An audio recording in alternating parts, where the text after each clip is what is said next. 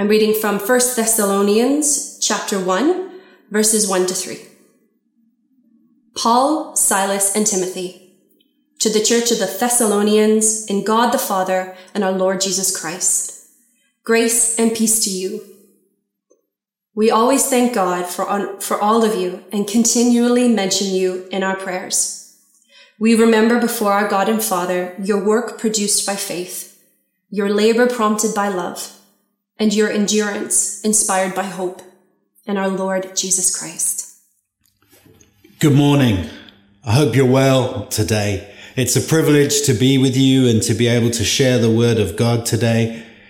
It's been a strange week for me, and uh, I guess I feel really tired and fed up of lockdown. I think I'm probably at my limit with it right now.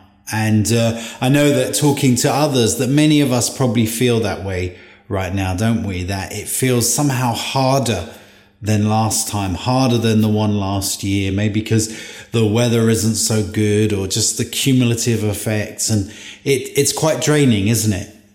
And today I just want to simply uh, share with you just a few verses just to encourage your heart.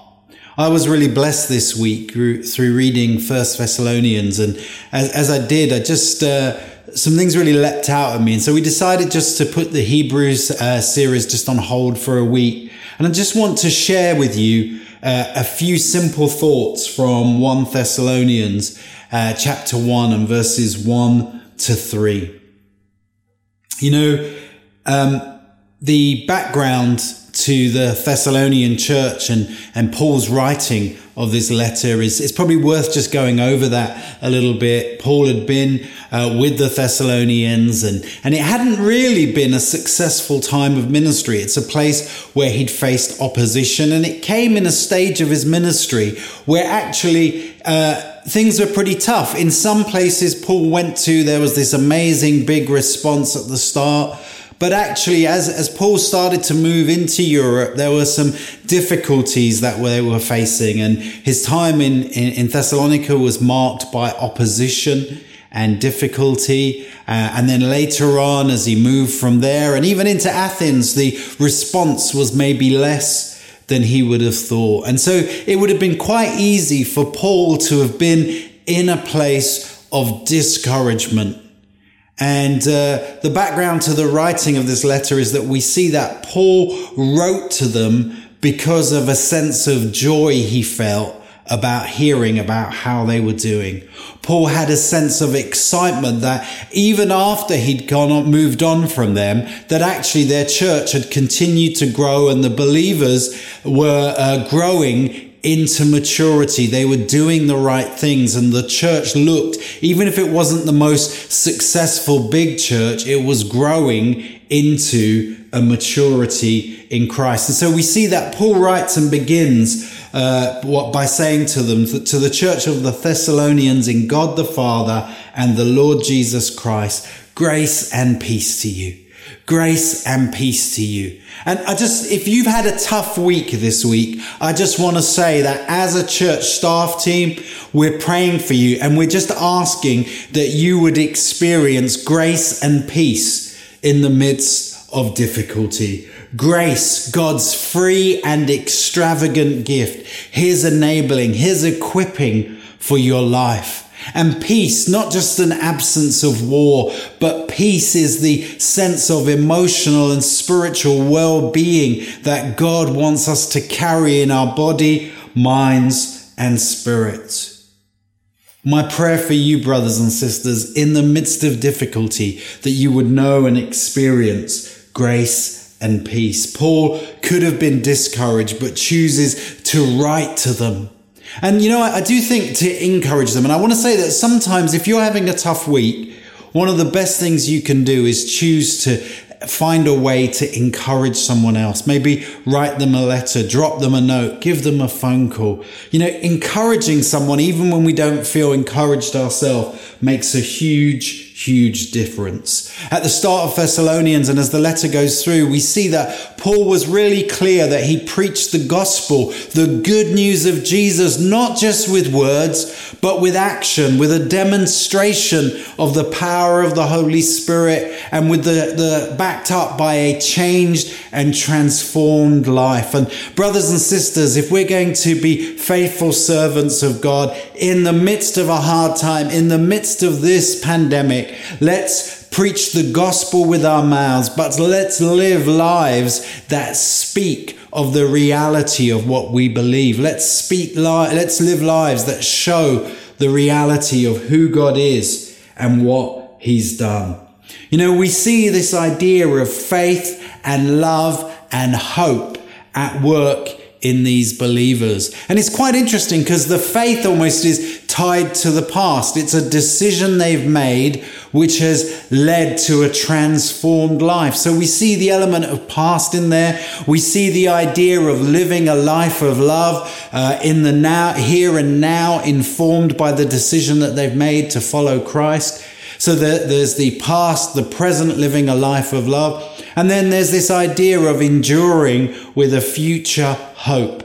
And I want to say to, to you today, think back, look with hindsight at all that God has done in your life. If you're feeling discouraged, ask the Holy Spirit for insight into how to live today with the challenges that you face. But also look with foresight to the hope that God has gi- given us in Jesus. And those three things, faith, love, and hope, are the marks that, that Paul really leads and points out are, are the hallmarks of that church. And I want to pray for each of us. Let's be praying that our lives are characterized by faith, by hope, and love. And that those, that faith leads to good works, that the love leads to service, and the hope leads to patient endurance.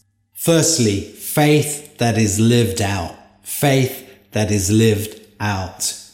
We see there that uh, Paul writes to them of their work, your work produced by faith. He speaks of work that is produced by faith.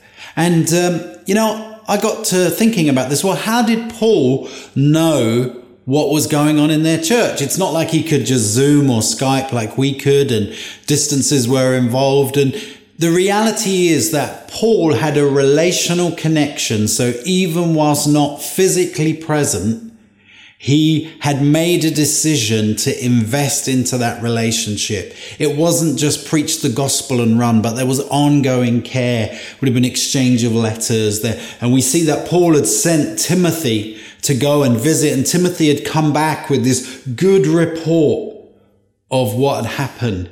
And it really struck me in an age and a setup where ongoing communication would have been difficult. Paul made the effort. And I, I just got to thinking, you know, I know we can get frustrated with Zooms and not being able to see people firsthand as much as we'd like to. But you know what? Let's not give up on relational connection. Let's invest into our relationships. And if they feel strained, maybe let's invest into them all the more. You know, even at a distance, Paul was interested. He didn't allow his own uh, personal circumstances just to dictate that. And I want to say, don't end up looking down only. We are poorer if our gaze falls too heavily on ourselves. I really believe that when we when we just spend too much time introspecting, we can lose a sense of the big picture of what God is doing. I'm always really encouraged when God wants to show Abraham and call him. He says, look up and see the land that I'm giving to you. Abraham, lift up your eyes, take them off yourself. And I want to encourage each of us as tough as it might seem now, lift up your eyes and see the opportunities that we have in God. Don't allow isolation to become normal. Now I know it's really tough if you're physically alone. Maybe if you're living on your own or not with close friends or family. But I want to encourage you, please try to find ways where it's possible. Go for a walk with somebody, you know, call someone. Try to make an effort where possible. And I know that's hard, but the relational connections really matter. Their work had been produced by a real, deep, and living faith. And real faith had brought real change to their lives. Real faith had brought real change to their lives. Jesus had changed their lives. They hadn't just changed philosophy. They hadn't just changed religion. They had encountered the resurrected Jesus through faith. Their lives were different. They were new. Jesus was now their Lord and their boss, and they told others about it. And you know, Christianity, in one sense, is a personal faith. You can't bring someone else to the Lord through your faith. They need to believe for themselves. Christianity is a personal faith, but it is never ever a private one. Christianity is a personal faith, but it's never ever a private one. There is always a change in the life of the true believer, which means that inward change works out an outward change of lifestyle. It works out outward change of actions, of attitudes. It changes our relationships. If the gospel hasn't changed us, then I challenged us as to whether we really and truly believed it. Because Christianity is a personal faith, but it's not a private one. You know, remember back in the old days before COVID when we had the joys of traveling in rush hour tubes and uh, the central line, which is the sweat pit. And somehow you'd always find yourself, wouldn't you, uh, up close with somebody who'd hold on to one of the, I don't even know what they're called, those things you hold on to. And uh, you find yourself, and somebody's there and they've got their arm holding on to this thing to stabilize them. But what that means is they've got their armpit in your face. And invariably that person would have no sense of personal hygiene, would not be using deodorant, and that might be their personal choice. But it was not a private one because your face is up close with a sweaty armpit. And the choice of that person may have been personal, but the consequences were public and on view and to be experienced. And it's the same with our faith in Jesus. It's personal, but it's always worked out publicly. When we encounter Jesus, we are genuinely changed. What happens personally gets worked out outwardly. Real faith in Jesus had inspired these believers in Thessalonica to faithful works and living faithfully. They were maintaining faith even amidst a difficult and oppressive culture. They were maintaining their faith and sharing their faith even when times got tough. Even in a culture that was uh, the sexual ethic was so uh, liberal, it was so contrary to Christian living. And it would have been easy for them in times of trouble just to slip into what everyone else around them was doing. And yet they maintained a Christian distinctive in a culture where their sexuality really stood out. And I'm just, I was just really aware in prayer this week, just to encourage you, watch your thoughts and your purity sexually during a time of lockdown, maybe where we're isolated, maybe where we don't have human relationships so much, it's really easy to be watching the wrong things or, or, meditating on the wrong things or beginning an inappropriate relationship. And I just felt very strongly to warn you today. You know, don't allow the culture's warped view of sexuality to seep into uh, where you are, to find a place in your heart these people resisted a culture that wanted to drag them back. And in the midst of hard times, they maintained a Christian distinctive. Real faith, though, also led them to speak faithfully of the good news of Jesus. It was backed up with good works and they were able to share Jesus with others. I believe that the church in Thessalonica actually spoke of Jesus, but lived in a way that made uh, sense to those around them. And I really want to encourage each of us, especially at this hard, difficult time, how we react gives legs to the gospel that we speak. So I want to encourage you, allow your faith to be worked out with actions that are real. People need to hear the gospel, but they also need it to be lived out in authentic Christian community and even more so in a time of lockdown. Secondly, service that comes from a place of love. Paul writes to them about your labor prompted by love, your labor prompted by love. This gives us an understanding of the depth of the work that God had done in these believers. It changed not just their faith, but the way they lived that out. It had an impact in how they faced their day to day. It was about service prompted by love. Love informed their actions. And I want to encourage you, allow the love of God to inform how we live and respond to the season that we're in. You know, their faith was being demonstrated in difficulty. You know, they weren't living out a cool, culturally acceptable Christianity, but rather a countercultural, God honoring life of service. And you know, as Christians, if we truly love, then the instinct and the outworking of that is that we will serve others. But it's a, it's a service that's not just what comes easy. It is not convenient service but it's a labor of love. Even that phrase, a labor of love. It speaks not just of a little bit, but a committed lifestyle of following Jesus. It's one that keeps faithful even in the face of tough times. It means that when we grow, go through hard times, when we don't feel like it, we don't stop serving others. When we have a bad day, we still want to serve our fellow brothers and sisters and we want to serve the wider community. The same God that gave the Thessalonians the ability to thrive in the midst of difficulty is able to give you the grace and peace and the empowering of his Holy Spirit so that you also can thrive in the midst of difficulty. You know, anyone can serve well when it's easy.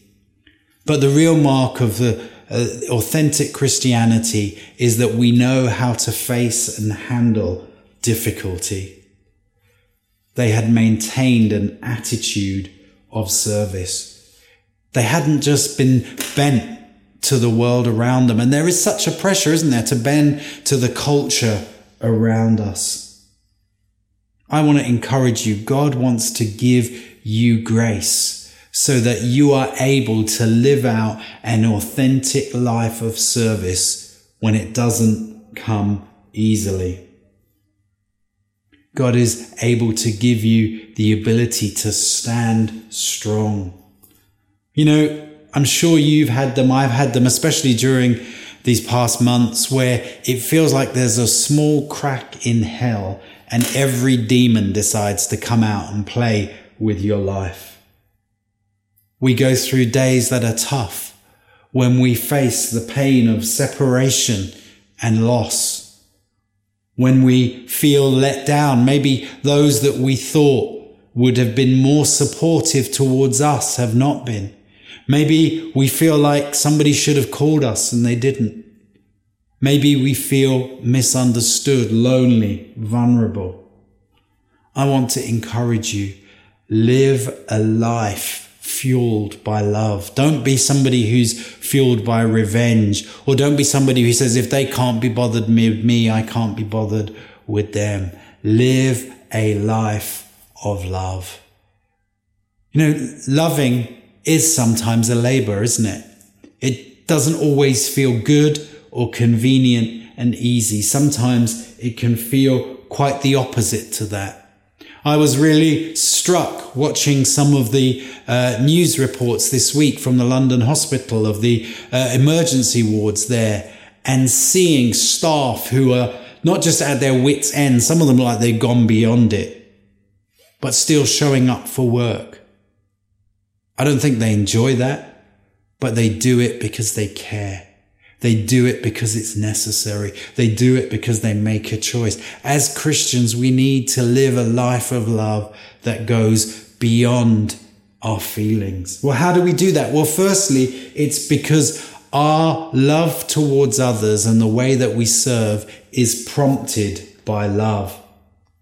It's prompted by love. It's not just about trying harder or being resilient, but it's the transformation that love brings. It means that we can live differently because we know the unconditional love of God. We know what it is to be wanted, valued, and accepted by God. We know what it is to have love expressed in the person of Jesus, that God sent his only son, Jesus, to die on a cross for us in our sinfulness and rebellion and in our, in our utter depravity. Why? Because God loved us. And as Christians, ultimately, we only love because he has first loved us. God doesn't just love me if I'm doing well or trying hard. No, God loves me because he cares. 1 Peter 5 7 reminds us to cast all your anxiety or your burdens onto him because he cares for you. When we know love, we walk in love. If we know and experience the love that God gives, then we are able to live a life of love loving others because we understand that they are made in the image of God. They are image bearers. We choose to love and serve people even when we don't feel like it because we know that they are loved by God and therefore worthy of love, of service and honor. If you're having a hard time, still try to find ways to show love to others, whether that's a phone call, a meal, taking time to listen.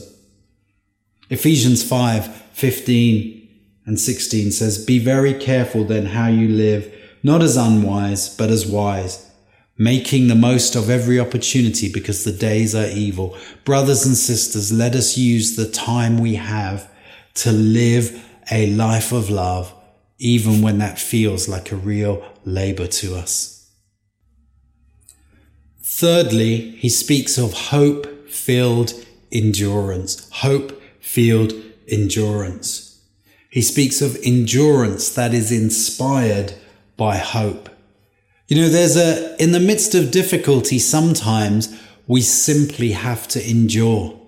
We don't necessarily enjoy those times, but we have to make the choice to endure, to carry on, to not give up. And what sustains us in those times is hope.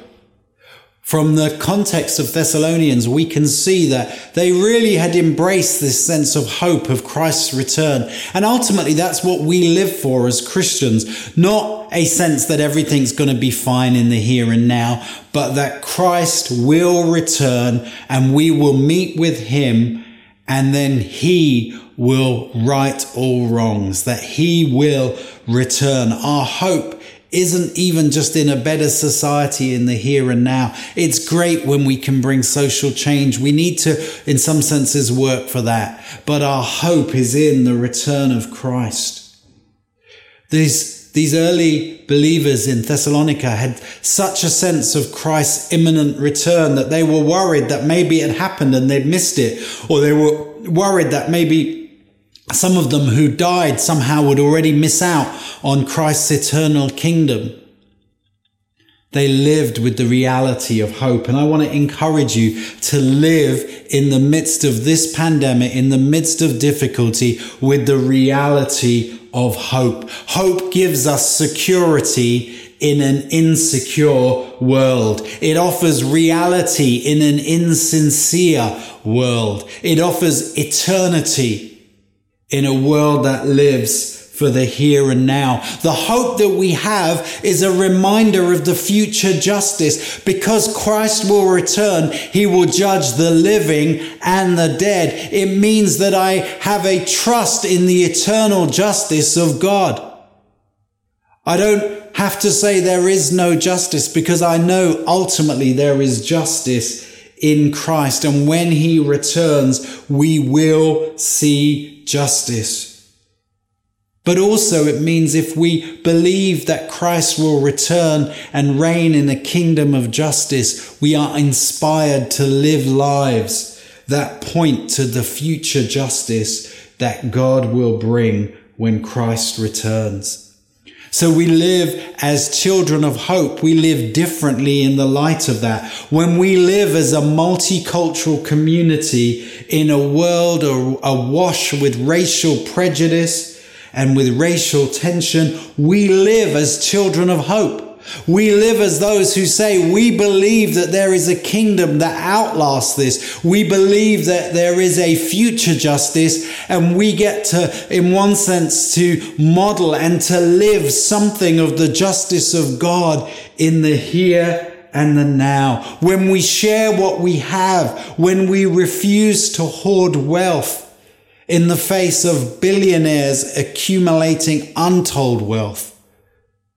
We live as a prophetic reminder of a justice to come, of the return of Christ. You see, hope produces endurance. If it, if hope didn't produce endurance, I would despair at the injustice in this world. I would despair at seeing people having to use food banks. I would despair at, at seeing the brokenness, at seeing people quarrel over who gets what vaccine first.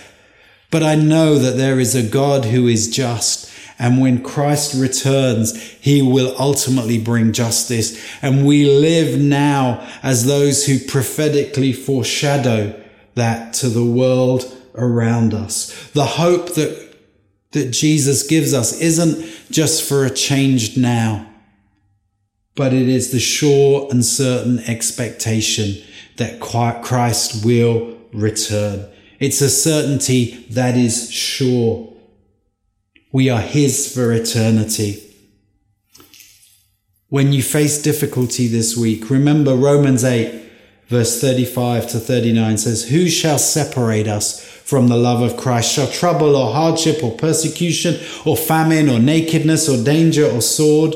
As it's written, For your sake we face death all day long. We are considered as sheep to be slaughtered. No, in all these things we are more than conquerors through him who loved us. For I am convinced that neither death, nor life, nor angels, nor demons, neither the present nor the future, nor any power, neither height nor depth, nor anything else in creation will be able to separate us from the love of God that is in Christ Jesus our Lord.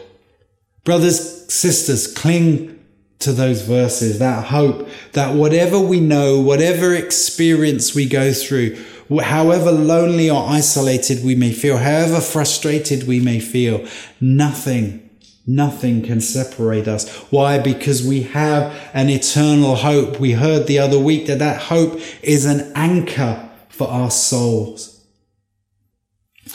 The endurance of the Thessalonian church. They're modeling, they're living out of faith and hope and love was bringing glory to Jesus and seeing others come to Christ. In closing, I just want to say to you, the way that we live speaks of the hope that we have. 1 Peter 3:15 says, "In your hearts revere Christ as Lord. Always be prepared to give an answer to everyone who asks you for the reason for the hope that you have. But do this with gentleness and respect. And my prayer for you, for each of us, is that as we live in faith and hope and as we, and love and as we endure in hope, that we would be provoking questions in others, asking us, how can you have that hope? Friends, this is a time and a season for the harvest. It's a time and a season to bring others to Christ. And so as we close today, I want to encourage you know the faith, the hope, and the love that is in Christ, but live lives that provoke questions in others. As we come to worship, Richard is going to lead us in worship now. I just want to pray for each of us. Father, I want to pray that you would uh, fill each of us with your spirit. Lord, help us to go uh, today as people filled with faith and hope and love. And Lord, I pray that our lives would provoke questions to those around us. In Jesus' name, amen.